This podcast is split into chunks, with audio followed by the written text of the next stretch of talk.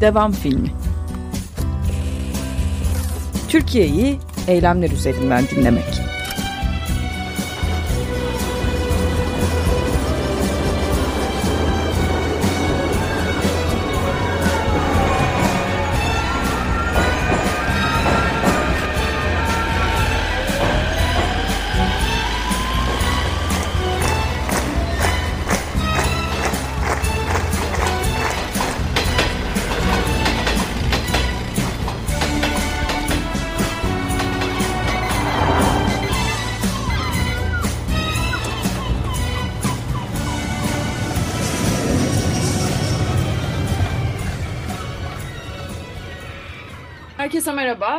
Seçil Türkkan Devam filmine hoş geldiniz. Bugünkü Devam filminin konusu altın madenleri olacak çok kabaca. İliç'ten başlayan bu felaket aslında bütün Türkiye'yi tehdit eder durumda. Anagold madenciliğe ait e, çöpler kompleks madeninde e, geçtiğimiz günlerde bir e, toprak kayması mı artık beklenen felaket mi?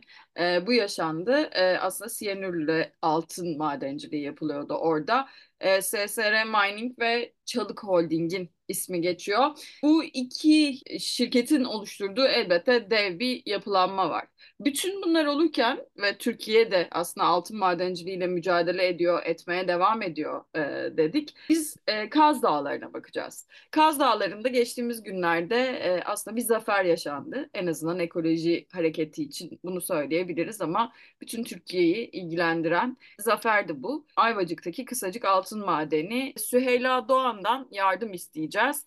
Ee, Kaz Dağları Doğal ve Kültürel Varlıkları Koruma Derneği Başkanı Süheyla Doğan yayınımızda. Hoş geldiniz. Teşekkürler zaman ayırdığınız için aslında bugün e, bu buluşmaya ve çok temel bir soruyla başlamak istiyorum. Siz yıllardır bu mücadelenin içindesiniz. Şu anda Türkiye'nin e, gözünü kulağına diktiği yer İliç olsa da e, Kaz Dağları işte iki yaz öncesine damgasını vurmuş bir mücadelesi vardı. Kaz Dağları'nın ismi hep geçiyor. Türkiye'de bu zamanda ekoloji için mücadele etmek ne hissettiriyor size? Nasıl hissediyorsunuz? Uzun yıllardır mücadele ediyoruz. Derneğimizi 2012'de yıl, yılında kurmuştuk ama ondan öncesinde bir Kaz Dağı Koruma Girişim grubumuz var. 2007 yılında başladığımız. O zamandan bu yana bölgemizdeki metalik madencilik için, altın madenciliği için, diğer daha sonra da diğer projeler için mücadele ediyoruz. Yani uzun e, soluklu bir e, mücadele yürüyoruz, yürütüyoruz. Biraz yorgun olsak da e, elde ettiğimiz bu kısacık gibi başka yerdeki kazanımlarla da yeniden e, güç buluyoruz, yeniden motive oluyoruz değil mi? Gerçekten süreçler çok e, yorucu, hırpalayıcı. Çünkü bu sürede de çokça bir sürü baskıya falan da maruz kaldığımız için soruşturmalara, cezalara falan. Hı hı. Zorlu süreçler ekoloji mücadelesi. Hı hı. Ama e, başarınca da gerçekten çok mutlu oluyoruz. Ekolojik yıkımları durdurduğumuz zaman çok mutlu oluyoruz. Yeniden di- diriliyoruz diyeyim. Evet, sizi motive eden şey temelde nedir? Yaşam alanınızı korumak, işte ne bileyim geleceğe bir şey bırakmak gerçekten ne motive ediyor sizi? Orada yaşamak her şey olabilir. İlk başlama noktamız yaşam alanımıza sahip çıkmaktı. Ee, Daha sınırlı bir şey vardı tabii. Ee, Benim de derneğimin de çıkış noktası bulunduğumuz yöredeki bir madene karşı mücadele etmekti. Ancak daha sonra hareketimiz geliştikçe, büyüdükçe bunu bütün tabii e, işte ekosistem koruma mücadelesinin bir parçası olarak e, e, görmeye başladık. Ekokırımlarla mücadele etme zorunluluğunu gördük.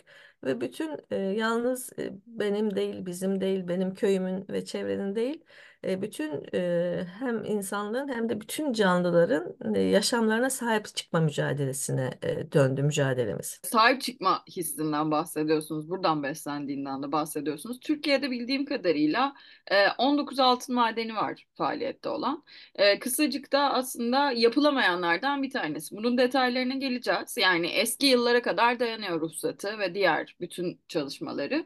Bir e, şirketin aslında Pumice Madenciliğin aldığı ve Pumice Madencilik madenciliğin tırnak içinde yapamadığı bir madenden bahsediyoruz burada. Pumice işte Nevşehir merkezli bir e, aile şirketi. Temelde böyle işte üç oğul bir babanın yönettiği böyle bir e, kendince iş adamı e, ya da iş insanları topluluğu. Nispeten bir e, küçük sermayeden bahsediyoruz burada ama diğer tarafta işte Erzincan'ın işte SSR Mining, Çalık Holding yani nihayetinde böyle Kanada işte Türkiye'nin en büyük şirketlerinden biri olan e, ve tabii ki koruyup kollanan şirketlerinden biri olan Çalık Holding var. E, bu iki sermaye e, arasındaki fark mı acaba kısacık altın madeninin yapılamamasını, yapılamamasına bu mücadelenin evet bu yapılamamasına engel olan şey.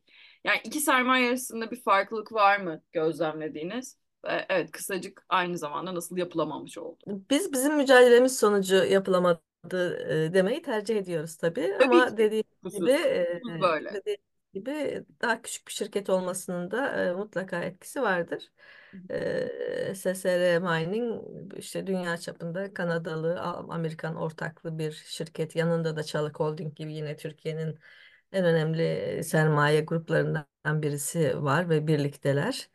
Tabii büyük bir güç. E, toplumu etki al- altına alma, bürokrasiyi etki altına alma, satın alma gibi konularda biraz daha etkili olacaktır tabii daha büyük bir şirket olması nedeniyle. Bu müce nispeten daha bir küçük şirket. Hı hı E, ama bence e, her ikisi de etkilidir ama bizim mücadelemiz daha etkilidir diyeyim ben. Kuşkusuz böyle çünkü aslında 10 yılı aşkın bir zamandır. Hatta siz daha e, doğru olan zamanı söylersiniz belki. Ondan öncesi var. Şirketin ruhsatından önceki bir süreçte var.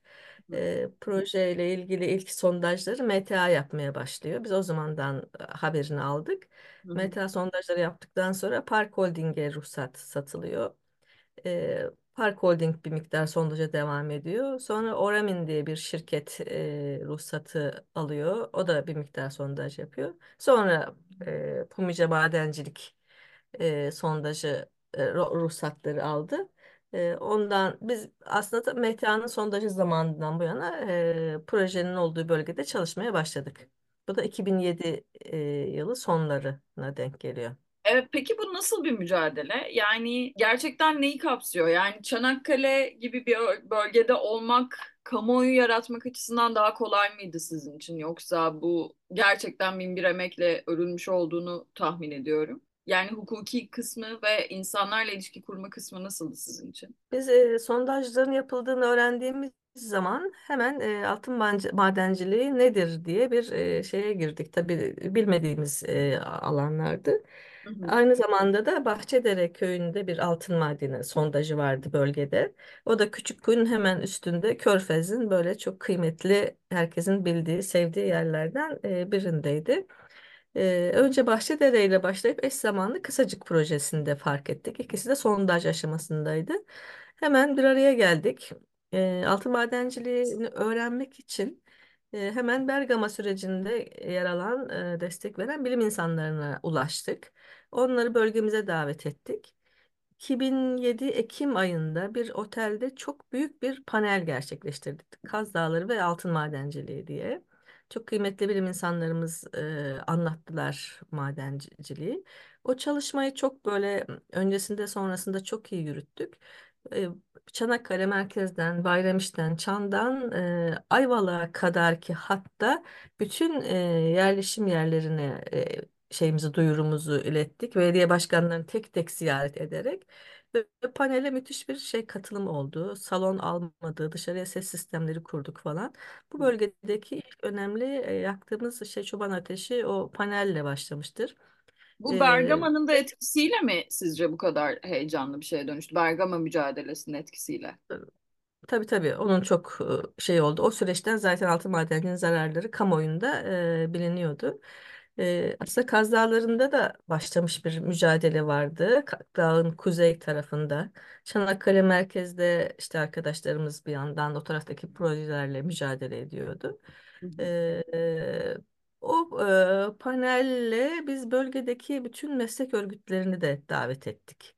Bu ziraat odası gibi, esnaf odası gibi, şoförler odası gibi o kesimleri de haberdar ettik. Yani yöredeki işte müzeler dahil, özel müzeler dahil, Hı. turizmciler, otelciler, herkesi e, bizzat tek tek ziyaret edip arayarak davet ettik ve bütün bu kesimleri temsil eden e, temsilciler de oradaydı. Bilimsel sunumların arkasından forum bölümünde yine her kesime söz e, verdik. Ve büyük bir burada halk dayanışmasını örmüş olduk o panelle beraber. Arkasından da o eylemlilikleri sürekli devam ettirdik. Tüm O dönem ana akım medya aslında. daha il, ana akım medya daha ilgiliydi o dönem. Hı Bu yöreden biz işte CNN'den e, NTV'sine, TRT'ye kadar herkes bölgeye geldi ve e, canlı yayınlarla e, biz bu işte bu bölgedeki altın madenciliğine karşı olduğumuzu e, bütün şeyine duyurduk kamuoyuna. Kaz Dağı ve yöresi olmamızın da tabii şey etkisi var. Er, kamuoyundaki Kaz Dağı'na karşı bir duyarlılığın da faydası olduğu, sesimizin daha fazla duyulmasında. Hı hı. Ee, Hemen yaptığımız iş e, bir sunum dosyası hazırlayıp köylerde bu projeleri anlatmak oldu. İşte Küçük Kuyu'nun ne kadar köyü varsa bu projelerin etrafındaki hepsini tek tek dolaştık ve akşam sunumları yaptık kahvelerde, meydanlarda, kadınlarla evlerde. Farklı farklı işte bir bir köyde diyelim ki e, işte kadınlar erkek kahvesine girmiyor. İki kahveyi kapatıp birine kadınları birine erkekleri davet ederek Süper. eş zamanlı iki ayrı sunumlar yaparak falan. Zaman zaman milletvekillerini yanımıza aldık. Uzun soluklu böyle bir halkı bilgilendirme e, şeyiyle çalışmasıyla e, bu projelerle mücadeleyi herkese mal etmeyi başardık diyeyim. Peki Hem şu bütün anda bu kadar sektörler hem halk. Hı hı. Çok pardon. Şu anda bu kadar rahat hareket edebiliyor musunuz bir mücadeleyle ilgilenirken? Yani aslında böyle işte insanları bir araya toplamaktan bahsediyorsunuz, tek tek her yeri gezmekten bahsediyorsunuz. Bir tür otosansür hissediyor musunuz üstünüzde? Çünkü aslında eski Türkiye'den de bahsetmiş olduk. CNN, işte TRT, NTV derken başka türlü bir demokratik düzen de vardı o zaman. Şimdi kendinizde bir otosansür hissediyor musunuz? Ee, şu anda sesimizi yalnızca daha kısıtlı bir e, medya organı e, duyuyor, onlar yer veriyorlar. E, diğerleri kulaklarını tıkadılar zaten. Onun dışında köylerde çalışma açısından da Hı hı. e, tabii biraz fark hissediyoruz. Özellikle dağın kuzeyinde daha fazla hissediyoruz. Hı Hemen e, jandarmanın müdahalesiyle karşılaşıyoruz, takiple karşılaşıyoruz, engellemelerle karşılaşabiliyoruz. Ama biz de zorlamaya devam ediyoruz. Evet, bu aslında bırakmadığınızı işaret. Sizi e, kamuoyu belki şuradan da tanır. E, hangi eylemler sebebiyleydi? Kusura bakmayın ben hatırla, hatırlayamadım. Size ceza kesmişlerdi. E, en son e, 2021'deki eylemler sebebiyle miydi? E, 50 bin Evet, ceza mıydı? evet. E, Kamuoyu sulak alanına e, için mücadele ettiğimiz bir dönemde ve şey yaptığımız tabii e, müdahale ettiğimiz proje hem valiliklerin hem kaymakamlıkların, belediyelerin işin içerisinde olduğu bir projeydi. Bir e, sulak alanda organize sanayi projesi. Aynı zamanda da bir e, belediyenin de içinde olduğu bir e, imar projesi e, idi. Ve bir, şirketin, bir inşaat şirketinin ayağına basıyorduk. Onlar kamuoyunda bizimle ilgili e, işte Alman ajanı, Alman vatandaşı vesaire gibi haberler çıkarttılar. Bu haberlerin arkasından da e, kamu kurumları bize baskı uygulamaya başladı. Edremit Kaymakamlığı hemen derneğe denetim gönderdi. Bu denetim sırasında da işte e, Ayvacık e, depreminde çocuklara bot yardımı yaptık. E, bu bizim tüzüğümüzde yokmuş. O nedenle e, para cezaları, tüzüğe aykırı davranmaktan para cezaları kesildi. Soruşturmalar açıldı, evet. Evet yani eee, çok çok garip bir yandan da hani söyleyebileceğimiz şeylerden biri bu galiba bunun için. Peki şu anda doğrudan eee Kaz Dağları'nın tehdit altında olduğu bir eee, maden projesi var mı? Yani kısacık sonuncusu muydu defedilen? O kadar çok projeyle şu anda uğraşıyoruz ki saysam e, say say bitmez diyeyim. Hı hı, E, e, şu anda yürüttüğümüz bir sürü bir yandan da dava var. Büyük altın maden projeleri için. hı hı, E, en önemlilerinden bir tanesi e, Cengiz Holding'in e, Halila Bakır Madeni projesi. hı. E, o da dağın arka tarafında. Biz e, Edremit Körfezi'nde olduğumuz için hep dağın arka tarafı diyorum. Ha E, evet. dernek olarak Altınoluk'ta merkezimiz. Ben de Mısratlı köyünde yaşıyorum. E, Bayramiş tarafında Cengiz Holding'in projesi. Hı hı. E, Bakır Ne- Neydi adı çok özür dilerim. Halil abi. Halila Halila Bakır Madeni projesi aslında bir altın madeni, altı bakır karışık bir proje ama onlar bakır tem- demeyi tercih ettiler ikinci seferinde. Hmm. Onlar da Bu aslında Cerattepe'de de uyguladıkları bir yöntemdi. Belki burada bir referans verebiliriz. Yani bakırla başlayacak, yani bakır diyorlardı sadece Cerattepe, Evet. Artvin Cerattepe yapacakları şey için. Ee, ama Yeşil Artvin Derneği'nin gerçekten e, bütün çabasıyla e, mesele biraz da ortaya çıkmıştı. E, altın madeni kurmak istedikleri. Burada da etkisinin açısından çok fark etmiyor. Bakır madenciliğinin de altın madenciliğinin de işlem açısından benzer şeyleri var, etkileri var. E, Ama kamuoyundaki Bergama'dan dolayı bu altına olan tepki, altın madenlerine olan tepki nedeniyle onlar da biraz bakır demeyi işte tercih ediyorlar. hı hı hı hı. Yok sonuçta aynı etkilere yol açıyor. O projeye karşı çok kal- yine bölgede çok ciddi çalışmalar yürüttük. Bütün köyleri dolaştık, halkı bilgilendirdik. Ee, ve e, ÇED e, olumlu kararı almıştı şirket. Biz de hemen yüzün üzerinde davacıyla kurumlar ve bireyler davamızı açmıştık. Ee, başarılı olduk. Birinci davayı kazandık. Ancak e, ne yazık ki Çevre Şehircilik Bakanlığı'nın bir yönetmeliği var. Bizim başımızın belası bir yönetmelik 2009'a 7 diye.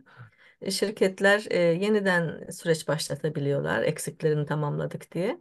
Hı. Onlar da öyle yaptılar. E, eksiklerini tamamladılar. Yeniden test süreci e, başlattılar. O zaman halkın katılım toplantı süreçleri falan da atlıyorlar ikinci süreçte. Yani yönetmelik ona izin veriyor. Hmm, böylece bypass etmiş oluyorlar aslında. As- bypass ediyorlar. Doğrudan bakanlıktaki bir toplantıyla projeye karar veriliyor. Öyle oldu. İkinci kez çet olumlu karar aldılar aynı maden için. Onun da keşfi e, davamızı açtık yine çok kalabalık sayıda vatandaşla. Bilirkişi keşfi yapıldı. Şimdi karar aşamasında davamız. Onu e, bekliyoruz. Çok iyi bir keşif yaşadık bizim açımızdan. Öyle mi? Evet, e, biz de çok iyi hazırlanmıştık hem hukuki temeller açısından hem bilimsel itirazlarımız açısından. E, çok kalabalık bir ekibimizle biz de keşif alanındaydık. Hı. Bilirkişilerle biz de derdimizi anlatmaya işte çalıştık. E, bakalım ne gelecek şeyden bilirkişilerden. Önümüz Sonra da duruşmamız olacak. bir diğer şey ne? Ee, mesela diğer mücadele ekiplerinizden biri şu anda. tanesi de TÜMAD Altın Madeni. Hı. Onlar da Nurol Holding'in bir iştiraki. Ee, biraz e, başından kaçırdığımız bir proje oldu. Dağın kuzeyinde e, bize uzak falan. Hmm. 2017 yılında onlar da üretime başladılar ne yazık ki. Biraz da çok hızlıca kredi falan da buldular. EBRD dediğimiz Avrupa Yatırım ve Kalkınma Bankası'ndan e, kredi alarak hem e, Lapseki'de hem de Balıkesir'in İvrindi, Karasi ilçeleri e, sınırlar içerisinde Burhaniye'nin hemen üstünde bir altın madeni projesi. Çok hızlıca işe başladılar. Ee, orada biraz tank liçi kullanıyorlar. Açık ocak, e, açık liç değil. E, biraz daha kendilerince savunular öyle. Hani biz kirletmiyoruz işte e, yığın liçi yapmıyoruz, tank liçi yapıyoruz falan gibi. Böylece Ee, bir şeyin içinde biriktirildiğini ve tehlikesi olmadığını savunuyorlar aslında. Sonuçta yine atık barajları var ama Evet, e, evet. işlenen şey atık barajlarına atılıyor ve yine atık barajı tehlikesi var. Yine tanklardan yine buharlaşma tehlikesi falan var. E, şirketin mevcut rezervleri e, bitmek üzere sanıyoruz. Hemen yanındaki Eczacıbaşı'na ait yine çet olumlu almış bir ruhsat vardı. Ee, o ruhsatı satın aldılar Eczacıbaşı'ndan ve bu e, Lapseki madenini genişletiyorlar şu anda. Onun için çet süreci başlattılar. Biz de e, onu da hemen takibine başladık bu sefer ikinci aşamaya en azından. Ee, onu da yine kalabalık bir davacı grubuyla dava ettik. Onun bilirkişi keşfi yapıldı. Hı hı, Keşif raporu biraz aleyhimize geldi. Biraz canımız sıkkın o nedenle. hı hı. Bu Ama altın madeni var. değil mi? O da altın Altın. madeni, evet. Hı hı, O da altın madeni. hı hı. Ee, tekrar bir Onun dava dışında süreci yaşanacak o zaman. yaşıyoruz şu anda. Tamam. Davayı açtık. Ee, keşfi de yapıldı. Duruşma günü bekliyoruz onda da. hı hı, Ee, onun dışında e, Balıkesir tarafında durum korkunç. Çok sayıda ruhsat var. Balıkesir merkezli o civarda da bir şey yoktu. Ee, çevre örgütü, ekoloji örgütü. Biz uzakta olsak artık o tarafa da el atmak zorunda kaldık. Çok zor olsa da bizim için geliş gidiş mesafeler gerçekten. hı hı, Oradaki şu anda ilerlemiş projelerden bir tanesi e, Park Holding'e ait. E, CVK Madencilik Sarıalan Altın Madeni Projesi. E, hani Kaz Dağları çok güzel diyoruz ya orası da gerçekten çok güzel. Türkmen Dağı Hı hı. müthiş bir dağ, müthiş eko, bir ekosistem. E, üstelik yerleşim proje yerleşim yerlerine çok yakın. Gerçekten çok ciddi bir tehdit. Hemen köyün, Saralan köyünün 150 metre üstünde büyük bir açık ocak e, öngörülüyor projede.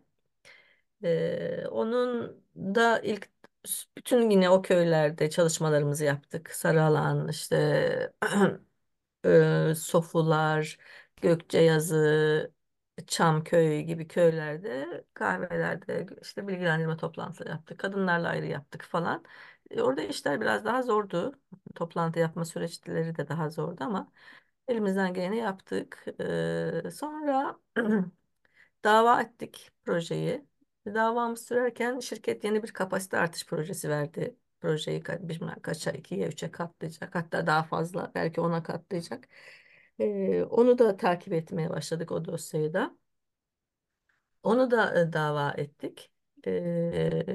Köylülerle beraber. Tabii orada biraz daha zor oldu. İşte Kaz Dağı yöresinde yüze yakın davacı bulabilirken orada ancak yedi sekiz davacı bulabildik e, yanımıza. Evet böyle bir fark var değil mi? Şirket çok ciddi bir şey yapmıştı zaten. Ç- Daha önce chat gerekli değildir alarak alana yerleşmişti. O Hmm, nedenle öyle bir avantaj da kullanıyordu. Köyün içerisinde şantiyesini kurmuş. İşte arabalar e, tahsis etmiş köylülere. Anahtarları gençlere vermiş. İşte bu arabaları kullanın falan diye. Ee, köylülerden arazözler kiralamış falan. İşte şeyler, traktörler kiralamış falan. Köylüleri bir şekilde besleyerek kendine bir yandaş şey oluşturmuştu grup. Bunun Bu için zor yine oldu aslında böyle pek çok maden şirketinin yaptığı şey oluyor. Yani belki burada not Evet. düşmek lazım. Siz benden iyi bilirsiniz bunu. Ama her Tabii yerde tabii. şey yani bir devlet gibi davranıyorlar aslında şirketler. Dolayısıyla insanlar devletten görmediğini bir şirketten görünce elbette ki ona muhtaç hale gelmiş gibi hissediyorlar.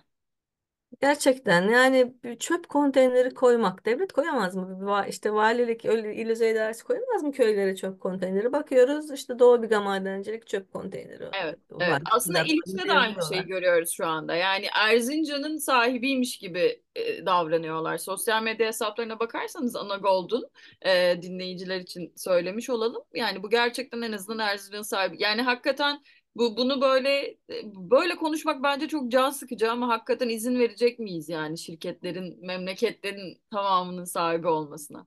Ee, hakikaten bölünmek başka bir şey midir yoksa böyle mi düşünmek lazım? Bence bir sormuş olalım.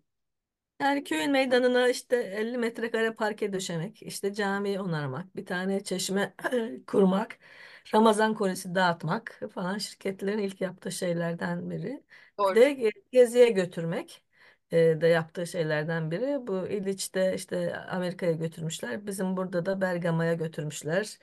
E, hatta işte Mardin'e götürmüşler. Mardin'de sıra gecelerine katılmış bizim bölgenin muhtarları falan.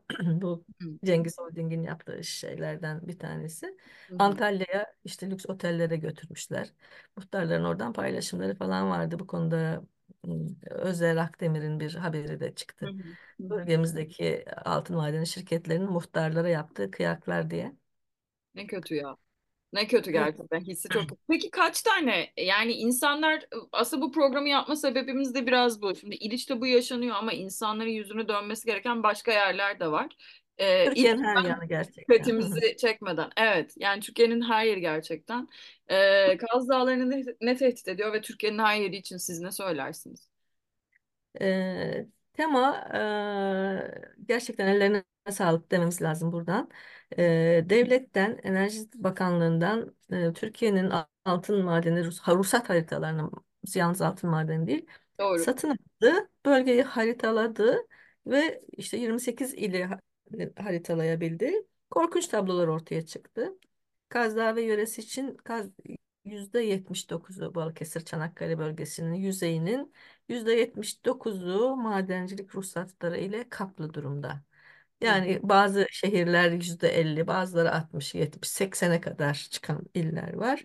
Ee, bu korkunç bir tabloyu önümüze e, sürdü. Türkiye'nin her yanı, hepimizin evi, barkı, tarlası, her an her yer işte Anıtkabir de diyoruz biz. Maden çıksa onu da e, gerçekten e, şey yaparlar, yok ederler, altını çık çıkarırlar diye. Türkiye'nin E, yüzde kaçında maden ruhsatı var? Böyle bir bilgiye sahip miyiz biz? ortalama %70 gibi bir sonuç çıkabilir sanıyorum şeyden, e, temacıların yayınladığı haritalardan. E, Çünkü hakikaten 50 ile 80 arası böyle yüzdeler görüyoruz. hı hı. Böyle bir şey mümkün olamaz yani. Bir ülkenin bütün yüzeyi madenciliğe açılamaz. E, bunu da 2000'li yılların e, başında yaptıkları maden ruhsa, maden e, kanunu değişikliğiyle yaptılar. Yani her tarafı maden alanı haline getirdiler. O yasa değişikliği korkunçtu. İşte su e, korunan alanlar yasasını, kıyı kanununu, mera kanununu, toprak kanununu her şeyi değiştirerek bütün buraları maden yapılabilir alan haline getirdiler. Evet. E, çok acilen e, Türkiye'nin m, bu konuda tedbir alması lazım. Tarım alanlarını, ormanlarını, su kaynaklarını koruyacak. O bütün buralarda maden yapılamayacak halde bir yeniden düzenleme şart. Yani bu arada şundan bahsediyoruz değil mi? Yanılmıyoruz. Yani Türkiye'nin yüzde yetmişinde aslında şu anda maden ruhsatı var. Ve bir şirketin evet. elinde az önce hani dinleyiciler için söyleyelim tekrar. bir şirketin elinde maden ruhsatının olması oranın sahibi, sahibi gibi davranabilmesine vesile. Çünkü Türkiye'de şu anda aslında madencilik de kamu yararı olarak adlandırılıyor. En azından hükümet tarafından.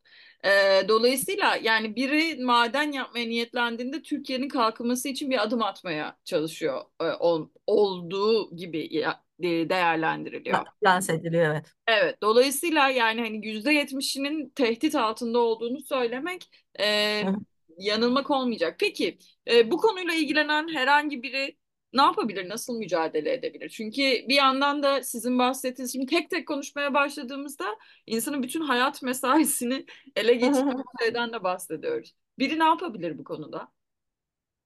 Başına gelen biri mi? Yok, e, Bölgesinde aslında var. yani hani belki Türkiye'de madenciliğe karşı mücadele etmek isteyen birinin ne yapmasını önerirsiniz? Ee, şu anda mücadele eden ekoloji örgütlerine e, katılmalarını öneririm. Çünkü bireysel mücadele çok zor. Ee, en önemlisi örgütsel e, mücadele. Ee, bizler de işte 2007'den e, 2012'ye kadar bir grup bir inisiyatif olarak mücadele ettik. Ama ondan sonrasında dernek kurma zorunluluğu gördük. Çünkü dava açmamız gerekiyor, kaynak yaratmamız gerekiyor falan. Hı E, hı. şimdi de o zamandan bu yana da dernek olarak mücadele ediyoruz. Gruplar da var, bireyseller, platformlar. E, işte biri bir mücadele etmek istiyorlarsa gerçekten hemen en yakınlarındaki bir ekoloji grubuna diyeyim, inisiyatifine ne varsa Girişimler. dahil olmalarını e, öneririm. E, örgütlü mücadele çok önemli. Biz de yalnız başımıza da değiliz e, dernek olarak. Biz de bölgemizde bir ağ oluşturduk. Kaz Dağları Ekoloji Platformu diye. En yakın ağımız o. Onun dışında da 2017'de Türkiye çapında bir e, ağ oluşturduk. Ekoloji Birliği onun da adı. Hı hı. Ben bir dönem eş sözcülüğünü falan da yürüttüm. Şimdi de Doğru. yürütme kurulundayım. Onun dışında İklim Adaleti Koalisyonu diye ayrıca bir e, ağ oluşturduk. O da şu anda çok aktif. Türkiye'nin her yanına kervanlar düzenleyerek işte çalışıyor. Bir de bir çalışma grubumuzda da ekokırımın kavramsallaşması, benimsenmesi, cezalandırılması için ayrı bir çalışma grubumuz da var. E, şimdi Erzincan'da yaşadığımız tam bir bu ekokırım tarifine uyan bir durum. Evet. Dünyada hukukçular bir araya geldiler ve ekokırımı tanımladılar ve suç olması için, suç olarak değerlendirilmesi ve cezalandırılması için de yasal mevzuat üzerinde çalışıyorlar. Biz de ülkemizde ekokırım bir suçtur dedik, e, cezalandırması gerekir dedik ve bir yasa tasarısı hazırladık. E, e, tüm Türkiye'de bu konuda kampanya yürüttük, imzalar topladık. Vatandaş ekokırım yasasını yapıyor diye ve meclise sunduk, vekilleri de götürdük. Meclis e, dilekçe komisyonuna da verdik. E, ekokırımın ceza kanununda cezalandırılması ile ilgili bir kanun teklifi vermiş olduk. Yani aslında şöyle hissediyor insan gerçekten daha ne yapacaksınız? Eee, çünkü gel, e, bütün bu adımların evet yani atılması gerekiyor. Eko, ekokırım meselesi de e, yani Türkiye'deki ekoloji hareketinin e, dünyayla neredeyse eşit ve hatta e, hakikaten böyle ilerliyor olduğunu görmek e, umut verici. E, eklemek istediğiniz ne olur sizin? Yani biraz İliç'ten ve e, Kaz Dağları'ndan ve Türkiye'den bahsetmiş olduk. Çünkü İliç'teki mesele e, bir örnek sadece. İliç'te yaşananlar şu anda. E, yani Türkiye'deki herhangi bir maden, altın madeninde ya da herhangi madende de e, bunun yaşanmaması için hiçbir e, engel yok gibi gözüküyor çünkü şu anda. E, Daha önce de yaşandı. İliç ilk değil. Evet. E, e, Kütahya'da bir gümüş madeninde atık e, barajı patladı. E, o zaman ciddi bir kirlenme yaşandı. Arkasından Bergama'da yine yaşandı. Sonra Gümüşhane'de yaşandı. E, Şebinkarahisar'da bir e, demir madeninde yine atık barajı patladı ve Kızılırmak'a aktı, bağlandı bütün o şeyler. Hiçbir şey yapılmadı ne yazık ki cezalar işte cez, para cezası arkasından iki ay kapatma arkasından maden yeniden açılıyor. Bu arada yine bizim burada Ayvalık'ta bir Bilfer demir madeni vardı. Hı hı. Ee, onda da iki kez e, Pasa Dağları kaydı derelere. Dünyada da çok yaşandı. Bu konuda derneğimizin hazırladığı bir maden kazaları diye bir video da var. Hem dünyada hem e, Türkiye'de. Onu da size ulaştırırım. Bugünlerde paylaştık yine e, gündeme Hı hı. gündemde olacak kazalar. Bütün dünyada ve Türkiye'de maden kazalarını yaşıyoruz ve geri dönüşü mümkün olmayan e, sonuçlar meydana getiriyor. Şimdi o işte 10 milyon ton ya da 20 milyon ton her neyse İliç'te bahsedilen e, siyanürlü çamurlar e, aktı gitti. Altında hiçbir membran olmayan dere yatağına doldu. Evet. E, bu liç alanlarında tehlike olduğu için zaten üstteki şey atık, atık da demeyelim, ne siyanürlü karışım diyelim. Hı Onun hı. altına membran sererler ki toprağa, yeraltı sularına karışmasın diye. Şimdi bütün Bu bu iyi bir ihtimal bu arada. Yani evet bu, bu bu olduğu gibi kaydı. Altında hiçbir membran olmayan yeni bir bölgeye kaydı.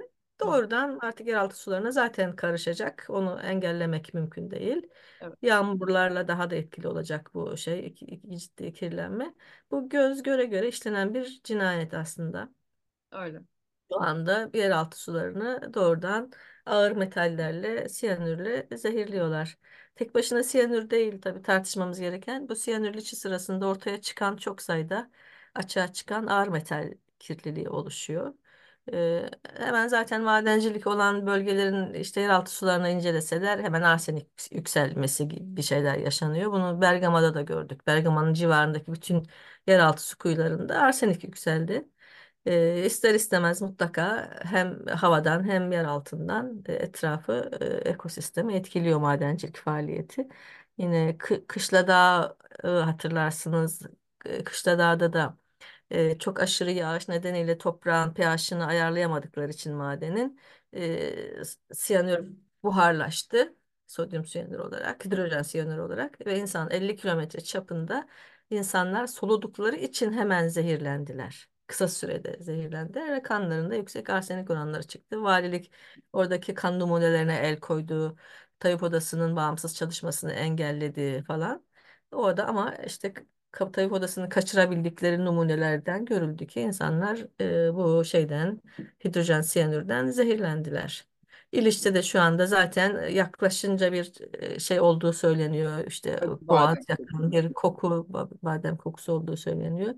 Buharlaşan hidrojen siyanürün etkisini e, şu anda çevredeki şeyler yaşıyorlar zaten. Çalışanlar zaten yaşıyor. O maskeler falan sözüm ona işte ne derece etkili filtreli maskelerin kullanılması gerektiğini söylüyor bilim insanları. 90 dakikada bir maskelerin değişmesi gerektiğini falan söylüyorlar ama öyle bir tedbirin falan da olduğunu sanmıyoruz. Çok acıdır ki şu anda bu İliç felaketi nedeniyle gözaltına alınanlar orada çalışanlar, Evet. yönetici ya da işçi düzeyinde çalışanlar ama esas sorumlular şirket.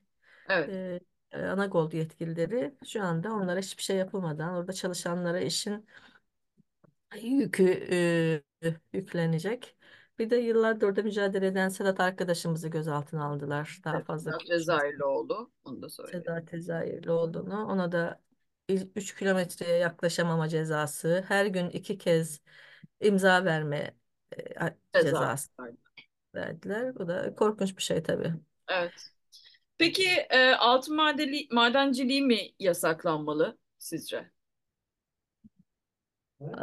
Altın madenciliği kesin yasaklanmalı. Sendürliç yöntemi yasaklanmalı. Şu andaki bütün bunlar durdurulup denetlenmeli. Türkiye'de çalışan bütün hem altın hem de diğer madenler. Çünkü Sayış- Sayıştay'ın e, denetim raporlarını incelediğimiz zaman madenlerde büyük bir denetimsizlik olduğunu söylüyor. Hem e, ruhsata uymama, çet, şeylerine uymama, taahhütlerine uymama gibi bir sürü şeyin e, aksaklığın, hatanın olduğunu söylüyor. Yani Sayıştay söylüyor bunu. Ee, Çevre Şehircilik Bakanlığı'nın denetim mekanizmasının yetersiz olduğu anlaşılıyor buradan da. O nedenle bağımsız heyetler tarafından bütün madenlerin acilen denetlenmesi, böyle tehdit e, gösteren şey madenlerin de acilen kapatılması lazım. Bir yandan da maden kanunu acilen yeniden değiştirilmeli ve bütün Türkiye'nin yüzeyinin maden alanı olmaktan çıkartılması, madene kapalı alanların e, saptanması lazım. Ee, bir de madenlerin ülkenin ve insanlığın gerçekten ihtiyacı kadar çıkartılması lazım. Fazlası ülkemizde bu kadar şey yani altın madeninin insanlığın ihtiyacı yok. O belli. Çık, çıkmış olan maden yeterli diyor bilim insanları da. Onun dışında zorunlu olan diğer madenlerin de gerçekten ihtiyaca göre çıkartılması lazım. Bu ihtiyacı da tabii yine sınırlamak lazım. Sınırsız bir ihtiyaç değil. Hı hı. Yaşamı sürdürebilmek için zorunlu ihtiyaç kadar diyelim. Ee, şey yok, e, sonu yok. Bütün bu madenler sonuçta doğadan almak, doğadan çalmak demek. Doğanın altın üstüne getirmek demek. Doğa kaynaklarını sömürmek demek. Bütün bu sömürünün de ihtiyaca göre düzenlenmesi lazım. Bu yalnız madende değil, tabii enerji sektöründe de aynı, başka alanlarda da aynı. Tüketimi körükleyen bir kalkınma anlayışı değil, ihtiyaca göre bir düzenin kurulması lazım. Bütün faaliyetlerinde ona uygun olması lazım. Evet, yaşama dair bir sohbetti diyebiliriz bence bütün bu konuşmalarımız için. Ee, çok teşekkür ederim Süheyla Hanım katkınız ve bugün anlattıklarınız için, değerli zamanınızı ayırdığınız için. Ben de çok teşekkür ederim. Çok mutlu oldum tanıştığım için de. Ben de Yeniden sohbet etmek dileğiyle diyelim. Umarım öyle olur. Evet, devam filmini dinlediniz. Süheyla Doğan'la beraberdik bugün. Ee, aslında İliç'ten yola çıktık ve Türkiye'nin %70'inin maden ruhsatlarıyla kaplı olduğunu konuşmuş olduk. Yani İliç'teki felaketin ne anlama geldiğini. Ee, Kaz Dağı Doğal ve Kültürel Varlıkları Koruma Derneği Başkanı Süheyla Doğan bizle beraberdi. Devam filmi şimdi bitiyor. Ben Seçil Türkan. Teknik Masada da yine ben varım. Haftaya görüşmek üzere. Şimdilik hoşçakalın. Devam filmi. Türkiye'yi eylemler üzerinden dinlemek.